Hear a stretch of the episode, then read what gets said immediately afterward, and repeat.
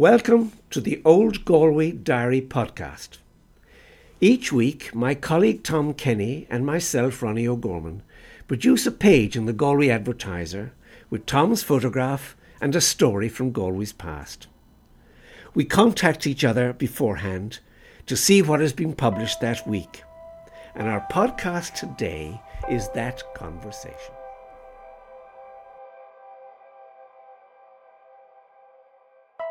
Hi there. Good morning, Tom. How are you this morning? I am very well. Thank you. Good man. Listen, what are you going to do this week? What photograph have you lined up? Uh, this week it's uh, about the pools. I have a photograph of what we knew as the pools in Salthill. Oh, indeed, I Uh. Th- these were uh, formally blessed in 1930 by Canon Davis. So they Oh. were built sometime in the 20s. I haven't been able to get an exact date as yet, but I will. Uh, now, at the time, uh, there was very little beach in Salthill compared to what there is today. I would remember, as you would, Ronnie, growing up, a lot of rocks and stones Oh, and absolutely. so on Yeah. and uh, they built these pools. It was like a small kind of Lido type arrangement. And as I say, they were blessed in 1930 by Canon Davis. There were two pools. One would have been kind of inf- an infant's pool. Uh, the floor of these pools were sloped. The first one, uh, it was all sand. The floors were sand, I beg your pardon. Uh, the first one was sloped, so it went to a depth of about 18 inches. The second one uh, was, in fact, uh, a bit deeper. These were tidal pools. As Yeah. the tide came in, water. Tom, I remember them. I remember going there with my mother. poured- Yeah, yeah, just water poured into these pools. Yeah. The second pool was about three foot deep. yeah. Uh, and these were absolutely ideal for people learning to swim, yeah. whether they were children or whether they were adults who were a bit nervous, you know. Uh, Were they they, were absolutely ideal. And then on the seaside of the pools, there were seven diving boards, no less than seven diving boards. And these were very, very much used by people who were kind of teaching themselves to dive. right, right. Not only not only were there um, just individuals learning and teaching and finding out how to swim, but almost every evening during the summer, there were organized swimming classes either by Jimmy Cranny from. Galway Swimming Club or from remember Christy, Jimmy. Christy Yeah. Dooley from Yeah, Blackrock I Swimming remember both of them. Tom, was So- this the, was this the ladies' beach now? This- Yes, this is Oh, at the ladies we're talking about. so men weren't encouraged to go there. Is that right? Well, now this is the point. It wasn't known as the ladies' beach until about then, as far as I know. Right. Uh, and no, men were absolutely discouraged by Bishop O'Doherty Good in man. particular. Good man. He actually wrote a letter to the Irish Times saying it was me who ejected the men from this. Ah. They were immoral and etc. Mm, Uh. And of course, this, uh, like Blackrock, then became a kind of a male bastion, if you like. Yeah. And um, Bishop Michael Browne, who came after Doherty, he kept this uh, kind of regime going. No mixed bathing signs went up in Salt Hill. No men only in Blackrock. And Oh, it was kind of ludicrous when you think of a family resort Yes. really splitting up families. Yes. It So the mum, the mum and the children went to one side of the beach, and the the dad went off to the men only. Tom, yeah, you know, I and- and remember like- we had we had an in, a brilliant series of letters in the Galway Advertiser many many many years ago, because ladies began to infiltrate the men only at Black Rock, and Yeah. we had a great letter writer who signed himself Black Rock Dipper, and he was infuriated at this invasion of women, and he said words to the effect that is nothing sacred, but of course this elicited was a stream of vector from women absolutely furious that a man who only was only a black rock dipper could try and keep women out from where there was decent swimming facilities good diving facilities and you know the the pleasantness of the smooth rock to dress and undress. So i, I always enjoy that the black rock dipper. So yeah, I think I think the the women, the the so-called invasion by women of Blackrock began when Michael Browne died. Uh, and you know the kind of thing like, he used to sunbathe in the nude in Blackrock. No, no, Tom. You know, no, Tom. The bishop, yeah. I No, mean, Tom, no. anyway, you know there was a great story about um, him accosting a lady once on the prom. yeah, Uh, she was dressed in a bikini, yeah. and he Yeah. very haughtily said, "You cannot appear in public with just that those clothes on you." And she said, um, "Which bit would you like me to remove first? yeah. and that kind of finished that argument. I know, yes, yes. At least we hope it did anyway. Well, a lot of priests used to say their bravery on Salt Hill, walking up and down, and priests used to swear. But but on a lighter note, Tom, Seamus Heaney, of which I know you're familiar with, uh, and his wonderful poem, Girls Bathing at Salt Hill, bare legged, smooth shouldered, and long backed, they wade ashore with skips and shouts. So Venus comes. Yes. And his poem is to be read with pleasure because he wrote that with a twinkle in his eye. Is to be read he with did. pleasure. He was, on he was on honeymoon. was he? He was on honeymoon at the time, yeah. That's a great. And furthermore, if you want to read it even better, just simply go out to the prom and stand there at one of the pillars opposite Ladies Beach, and the poem is there in bronze. lovely. You're actually looking at the site that he was depicting in his poem, That's and it makes it even better and nicer. yeah, I love that idea of the poems around the town. Well, well, Yes. well. I'm I'm doing something now a little bit different, kind of with um, the Irish language in view. Um, I, I've talked about the last couple of weeks about um, Seamus O'Byrne's play An Dochtúir, and after the Oireachtas, uh, huge success in Dublin in 1904, it came down to the town hall in Galway, where it played to packed houses. People were very entertained and very amused by it. But extraordinary one night, Sir Roger Casement was in the audience. Now, Roger Casement is one of these enigmatic Irishman, really. Um, a Protestant born in poor circumstances in Dublin, had a brilliant career in the British colonial service and really overstepped his position, I think, really, in writing about uh, the Belgian exploitation of the natives and the lucrative rubber industry uh, in the Congo. Uh, now the Democratic Republic of the Congo. But at the time, he made this absolutely scurrilous report of how the Belgians were treating the natives. And uh, when his report was published, it caused mayhem because the king of the Belgians himself, Leopold something or other, had a lot of shares in the rubber industry in the Congo personally. And uh, he had to, he was really scandalized. Well, he pretended to be scandalized, he had to sell his shares, and he lost face big time. But anyway, um, Casement was in the audience. He was a non-Irish speaker, actually, Casement, but uh, he just he just escaped from London from all the publicity of his report a few months before that, and uh, he had been to the town hall, saw the play An Dochtúir, very interested in it, and drove out to Tawin Island to speak to Seamus O'Byrne himself. And um, ah, well, I'm writing about it really. A huge argument in town at the time, probably poked by Seamus O'Byrne a little bit. They had a school, a little schoolhouse there, it's a small island, maybe 200 families living there. There was a small little national school, and the lady teacher taught in English. And so the local people said, no, no, we want them to speak Irish. It's the language of their home. We want them to be, you know, to talk Irish as the vernacular at the school. So the lady wouldn't do it. She withdrew her services, and the poor school was let go to rot and ruin. And when um, Casement arrived, that was the situation. The only national school in Tawin Island was now virtually a ruin. And the authorities told the islanders if you want that school back, you'll have to pay. You will have to pay to put that school in its rights, to correct all the, to do all the repairs that were necessary. And if you want an Irish speaking teacher, you'll have to pay for one. So, what a wonderful row to happen around Yes, Patrick's Day. Yeah, yeah. yes, indeed. Isn't it just? I know, I know. Yeah. I know. Yeah. So are yeah, you an Irish speaker, Tom? Are you an Irish speaker? Do you speak Irish at home?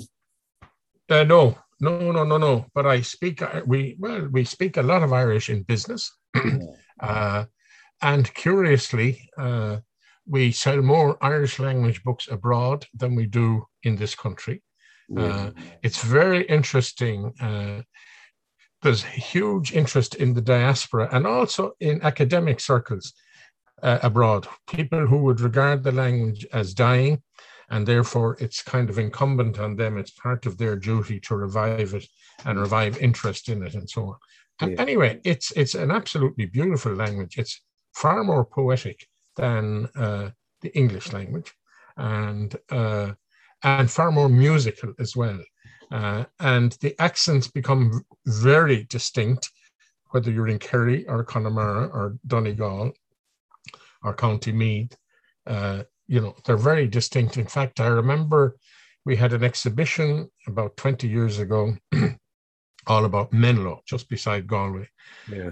and it was opened by Joe Connolly, uh, who's a resident there, and uh, there was a lot of Irish spoken, and everybody went into Freeney's afterwards, and I was the last in. I was locking up and so on, and as I walked in the door of Freeney's, I stopped because I could hear an awful lot of Irish, but it was different, and it took me a moment or two to realize that they had their own kind of canúint, their own accent Yeah. it was slightly different to Connemara Irish, to Limerick Irish, to whatever. It Yeah. was quite individual. And so that's all around the country, actually. But it's a beautiful language. I know. No, good man. I understand that. Well, Casement's, Casement um, went to the Aran Islands on this particular holiday. He wanted to get away from the publicity of his report, and of course Galway and out the people in town. Um, but his observations were a, a great phrase that the parents had kicked language out the door, had kicked the Irish language out the door. Lovely. The reason for that was that their children sadly were emigrating. And, you know, they wanted their children to speak English for that reason. And it was really very sad that events were to kill the language rather than disinterest, you know? And, Yes. um, you know, he, he, Casement admits it himself. He wrote a long letter to him, Claidheamh Soluis, anyway, and they set up a big collection to save the school in town. A great Yeah. story, and I think. But you know, but his lamentation was that look, you know, parents, because of immigration, they're just ignoring uh, the language because they don't want their child going to America only able to speak Irish. They don't Yeah. want their child certainly working on the building sites in Britain only able to speak Irish. They'd be tormented by the other people. So it was a rather sad state of affairs, you know. Yes, I remember in in the very early seventies there was uh, a movement which called themselves the Language Freedom Movement, the Yes, LFM, and their philosophy was to get rid of the Irish language altogether for all of the reasons you have just outlined. That it was useless, dead language, and that it was no good to anybody doing business or going abroad or working abroad or anything. And this particular member, who shall remain nameless, of the LFM came into our shop one day and he stood in front of my mother and he gave her about a five minute speech about the evils of the Irish language and why we should get rid of it and why it was useless and dead and, blah, blah, blah, and so on. And uh, he ended up then with an appeal for money to help finance the language freedom movement. Oh, the wrong person to speak to. And my mother, all Yeah. she said was, Ní higgum focail atá árá agad." That's all. A good And he mom. was literally left like a lighthouse in a bog. Yeah, I love Brilliant, but useless, you know. well, It was wonderful. I love that. Anyway, just on the pools, the reason Yeah. I have written about the pools is that they gradually filled in with sand and became useless and couldn't use them at all. And eventually the corporation covered them with concrete. Now, three young men in Galway, three young Galwegians, Morgan and Ronan Maguire, and their cousin Stephen Tumman, have put an appeal into the corporation to rework the pools, make them usable again. uh, that they would be kind of inexpensive, very highly used, very popular, etc., Yeah, and so on. And uh, this appeal has gone into the corporation. I put an address in the advertiser. If anybody wants to add their name to it, they can. But what I think is wonderful, Ronnie, is the fact that here are three young Galwegians Yeah. taking a great interest in their own environment and in possibly trying to improve it. And uh, I hope that it succeeds. Uh, there will be those who, like the Black Rock Dipper, disagree, don't want to change at any cost. Uh, you know, but Tom, I think it's a uh, lovely idea and has to I be think so. done. I Like like, the idea of the Lido. Yes. So yeah, exactly. That's Yeah, I exactly like the idea of the. Lido thing. You know, could be nicely tiled. We don't see those swimming classes the way we used to. They're probably going ahead in Leisureland. Yeah, exactly. When you and I were learning yeah. to swim, we were out in the cold sea. Jimmy Cranny, which was he Yes. was hard taskmaster, but he did teach me to swim. He did teach me to swim, but the weather was often very inclement. But um, I like the idea of the pools being brought back to use. Um, you know, there's Yes. definitely bigger crowds in Salt Hill than ever. I know we're in lockdown now, but huge crowds uh, are walking, and quite a number of people are swimming. Um, you know, even in this Oh yeah, a lot more than ever. Oh, I would say Yeah. definitely that. Yeah. Yeah. It seems to be a thing now. Yeah. And I hear great conversations. People are enjoying themselves. Uh, their children might sit on the beach and watch mum go in for a swim. But uh, that's it's right. such a great usage of Salt Hill, you know, even in the winter time. It's And there is a lot more beach uh, now than there was. yeah. The, there was a Salt Hill Development Organization uh, made up of B and B's and hotels and the few businesses that were in Salt Hill in the 30s and 40s, and they used to gather money. they rented out, leased out the hangar ballroom, and they actually, in addition to paying rent, they handed over about ten thousand pounds to the corporation. In this is in the 1940s, but all of the money was to be used in developing Salt Oh, And one of the things they did in the hangar was they had their own band. Johnny Cox was the resident band yeah. leader there, and they wrote their own songs. And they had things like uh, songs like "Come and Dance with Johnny Cox" and "Help Us to Remove the Rocks," etc., etc. and it was very effective because that's what they started a process of removing rocks that every dancing step you take will help us Yeah, to remove another Great idea, great fun, and Yeah. yeah. but certainly there's much more beach now than ever there was. The the the, the corporation have learned how to create sand. Actually, uh, they create long sort of piers of rough stone and seems to build up sand on the inside. that's of the exactly right yeah And it's, it's great to see it. Yeah, I just Yeah, love and it's great to see it being used by all ages and all Yeah. sexes. and and Uh, throughout the year. It's not just a summer thing, you know. Oh So- no, exactly. Know? Uh, the women that um, Seamus Heaney wrote about. Uh, in fact, on the day we unveiled the plaque, the bronze plaque of his poem, uh, by arrangement, a group of those women suddenly appeared on the beach and dashed into the water. And of course, every photographer there had to drag Seamus down to meet all the Bare ladies. smooth. Oh, it was terrific. They wade ashore with skips and shouts, so Venus comes. Yeah, I love it. it. lovely. Yeah. And it was a great day in Salt Hill, that. Of course it was. Yeah. Lovely that Seamus came back to do that. But he was that kind of man, as you know yourself. Yeah, he was very thrilled, uh, genuinely thrilled uh, at the bronze Yeah. and at the kind of fun. And I have to tell you, he drew so many people that the traffic was blocked for a while on the prom. Really? Yeah. It was weird. It was wonderful. I know. I hundreds of school children turned up. It was terrific. He seemed And to have had a, a love for Galway, I thought. You know, I mean, he did very good readings here. And his readings got better and better as he became more confident. And in the end, his readings were powerful. They were a wonderful, wonderful display of his talent. I remember being very moved. The last Yeah. one, I heard him do it in the university uh, in aid of cancer care, actually. Yes, I was there. Were you really, Tom? I was. the most extraordinary occasion, really, I felt. You know, He arrived uh, with his wife Mary one evening, and we were literally just about to close the door. in the So gallery. we said, "Well, you can come Yeah. to the board meeting." Uh, and uh, "Hey, where's the board meeting? Yeah, he said it's in Murphy's pub over there. Oh, I'll go to that board meeting. so we were standing inside the door. There were five of us with our drinks, and this man came over. He was a street cleaner with the corporation. Now, I say this very advisedly. I would never, ever patronize this man, but that's what he was. He used to push the bin and, and sweep the streets.